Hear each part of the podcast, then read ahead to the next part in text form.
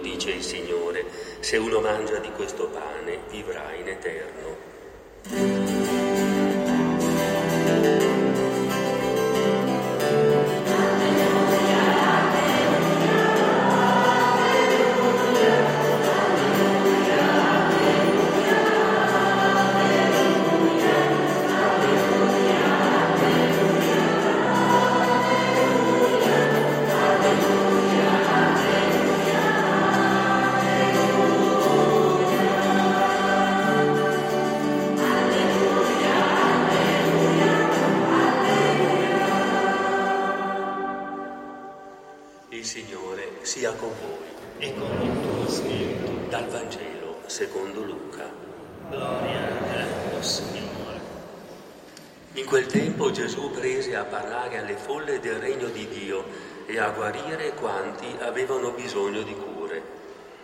Giorno cominciava a declinare e i dodici gli si avvicinarono dicendo congeda la folla perché vada nei villaggi e nelle campagne dei dintorni per alloggiare e trovare cibo. Qui siamo in una zona deserta. Gesù disse loro, voi stessi date loro da mangiare. Ma essi risposero, non abbiamo che cinque pani e due pesci a meno che non andiamo noi a comprare viveri per tutta questa gente. C'erano infatti circa 5.000 uomini. Egli disse ai suoi discepoli, fateli sedere a gruppi di 50 circa. Fecero così e li fecero sedere tutti quanti. Egli prese i cinque pani e i due pesci, alzò gli occhi al cielo, recitò su di essi la benedizione, li spezzò e li dava ai discepoli perché li distribuissero alla folla. Tutti mangiarono a sazietà e furono portati via i pezzi loro avanzati, dodici ceste. Parola del Signore.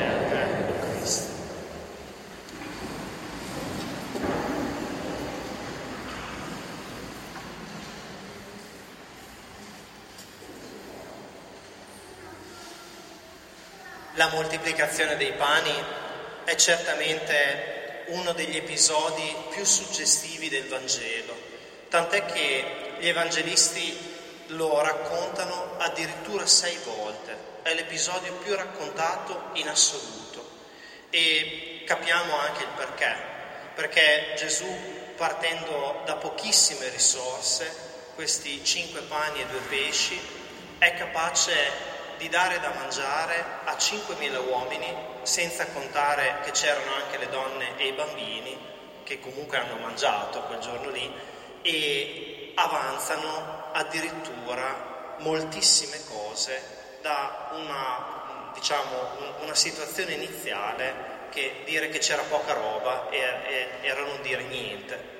Ecco, sicuramente questo episodio del Vangelo è un episodio che ci fa un po' sognare perché sappiamo che nella nostra vita le cose non vanno così e spesso noi ci battiamo tra la mancanza di risorse, la mancanza di tempo e la fatica a bastare a noi stessi e sentire che in un Vangelo Gesù in questo modo è capace di trovare fuori delle cose per tutti, ci apre il cuore e ci aiuta anche a dire che la via del Vangelo è una via diversa.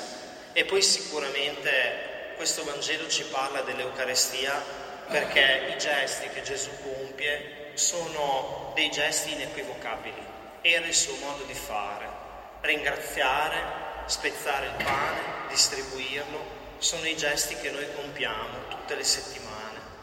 E penso che questo Vangelo davvero ci, ci possa raccontare oggi com'è l'Eucarestia, ma ci dica anche come deve essere, come può essere la nostra vita. E per questo io voglio fare tre piccole sottolineature sul testo e poi dopo una, una riflessione per noi, soprattutto per noi come comunità. Anzitutto il Vangelo di oggi non parla di moltiplicazione, è un Vangelo piuttosto dove si dice che Gesù spezza delle cose, che Gesù divide delle cose e può sembrare una finezza, ma in realtà non è così. perché quando noi parliamo di moltiplicazione, la moltiplicazione la può fare solo Gesù. E quindi è un miracolo, è un miracolo impossibile alle nostre forze, lo ascoltiamo, stiamo molto bene, ma poi finisce lì. E invece la divisione la possiamo fare tutti. Scegliere di mettere in comune il poco che abbiamo e di dividerlo è una cosa che possiamo fare tutti. E poi che l'esito sia un esito come quello del Vangelo, questa è una cosa che noi non possiamo sapere all'inizio, la possiamo capire più avanti. E la scommessa del Vangelo è esattamente questa. Inizia a condividere e vedrai che le cose non solo basteranno, ma le cose avanzeranno anche. Penso che questo sia il punto di partenza del Vangelo di oggi. Non è tanto un miracolo dove appunto noi non possiamo fare niente perché è solo Gesù che ha la forza di fare così quando vuole Lui, ma è veramente un gesto comune che è possibile a tutti noi. E poi l'esito noi inizialmente non lo possiamo conoscere, lo possiamo scoprire dopo, quando le cose succedono. E poi proprio per questo il Vangelo ci mette davanti a un dialogo iniziale tra Gesù e i discepoli che ci fa capire qual è la sfida che Gesù chiede ai suoi amici. I discepoli si fanno un po' voce di quello che la folla stava vivendo. Era sera, stavano ascoltando Gesù da tutto il giorno, erano in un luogo deserto e cominciavano a lamentarsi o comunque qualcuno era molto stanco. E allora i discepoli dicono a Gesù, congede la folla, lasciali andare, che vadano nelle città vicine, si comprino da mangiare e dopo staranno tutti bene. Io penso che in questa parola dei discepoli non ci sia solo una raccolta di quello che la gente pensa, c'è anche un loro dire, Signore, adesso basta così, abbiamo già fatto abbastanza e quindi lasciamoli un po' andare, ci pensino loro. In realtà nei Vangeli precedenti i discepoli avevano fatto una missione che, dove Gesù li aveva mandati, avevano lavorato moltissimo ed era stato Gesù stesso a dire loro andiamo in disparte, riposatevi un po' perché siete stanchi. E adesso i discepoli dicono a Gesù, Signore, basta, lasciali andare, no? Quello che Gesù risponde loro è, è praticamente questo. Gesù dice, ma siete sicuri che sia sufficiente così? Provate a compromettervi un po' di più con queste persone quello che Gesù chiede a loro è esattamente di compromettersi, di fare qualcosa che non sia solo dare delle cose alle persone, ma veramente mettere in comune quello che loro sono e quello che loro hanno. Tant'è che i discepoli inizialmente non capiscono e chiedono se devono andare a comprare delle cose per tutti. E il punto centrale del Vangelo che è poi quello che noi ricordiamo anche tutte le domeniche, è quando Gesù ferma le persone, le fa sedere, le fa mettere in un contesto umano, a gruppi di 50, non una mucchia disordinata, ma in modo che possano vedersi in faccia, ringrazia per quello che c'è e io penso che questa cosa sia una cosa difficilissima. Come si fa a ringraziare quando le cose sembrano così poche. Ecco, Gesù ringrazia quello che c'è e decide di donare a tutti, decide di cominciare a mettere in circolo le cose che ci sono. È troppo poco? Guardate, questa è proprio la logica dell'Eucarestia. È troppo poco? Forse no. E se noi pensiamo all'Eucarestia è esattamente così. Gesù sceglie di mettere in circolo la sua vita è troppo poco. A cosa serve il dono di una vita davanti a tanto male, davanti a un mondo che non cambierà mai, davanti a dei discepoli che non capiscono, davanti a una violenza che sembra schiacciare tutto? A che cosa serve il dono di una vita? Non serve a niente. È meglio tenersela un po' indietro è meglio risparmiare le energie, è meglio dedicarle a qualcos'altro. E invece Gesù dice no, questo dono produrrà un frutto e un frutto talmente grande che ne avanzerà anche e per questo è anche capace di ringraziare il Signore per ciò che c'è. Vedete, è la stessa cosa che succede oggi nel Vangelo. È per questo che il Vangelo della moltiplicazione, chiamiamolo come vogliamo, dei pani, è un Vangelo così forte, perché ci aiuta a capire quello che Gesù ha sempre vissuto, cioè la fiducia, la fiducia reale che mettendo le cose in comune ne avanzeranno anche, le cose si moltiplicheranno e diventeranno un bene per tutti.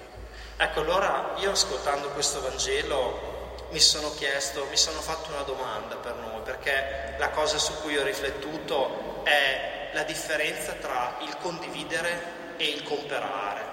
Mi sono chiesto, ma noi siamo persone che sanno condividere, che accettano la sfida di condividere, oppure siamo persone che come i discepoli vogliono comperare un pane per tutti? Perché guardate, la logica del comperare la conosciamo molto bene.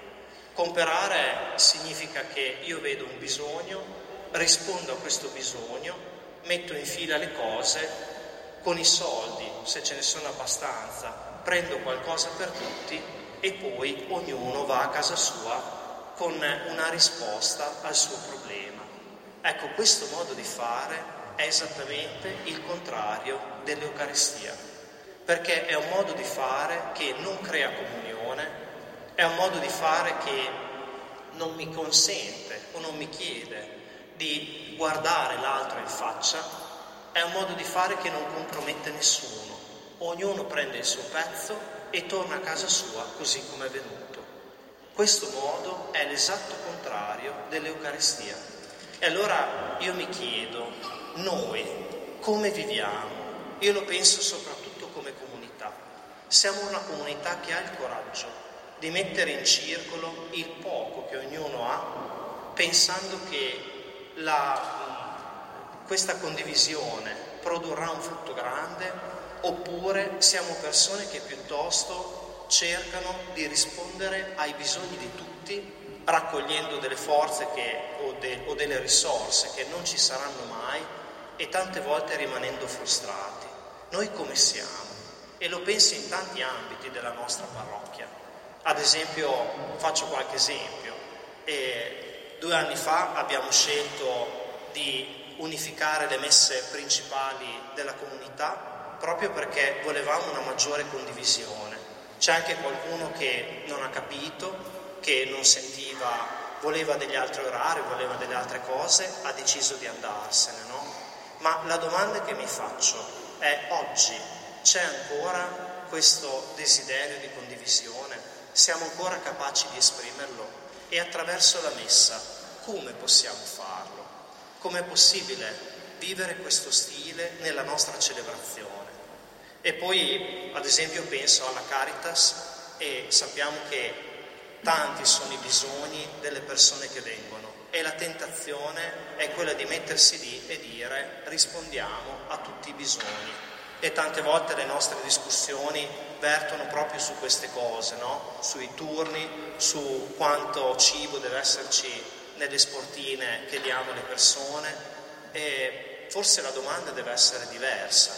La domanda è se noi diamo qualcosa a tutti rispondendo ai bisogni e questo è impossibile, oppure se siamo disponibili alla logica del Vangelo.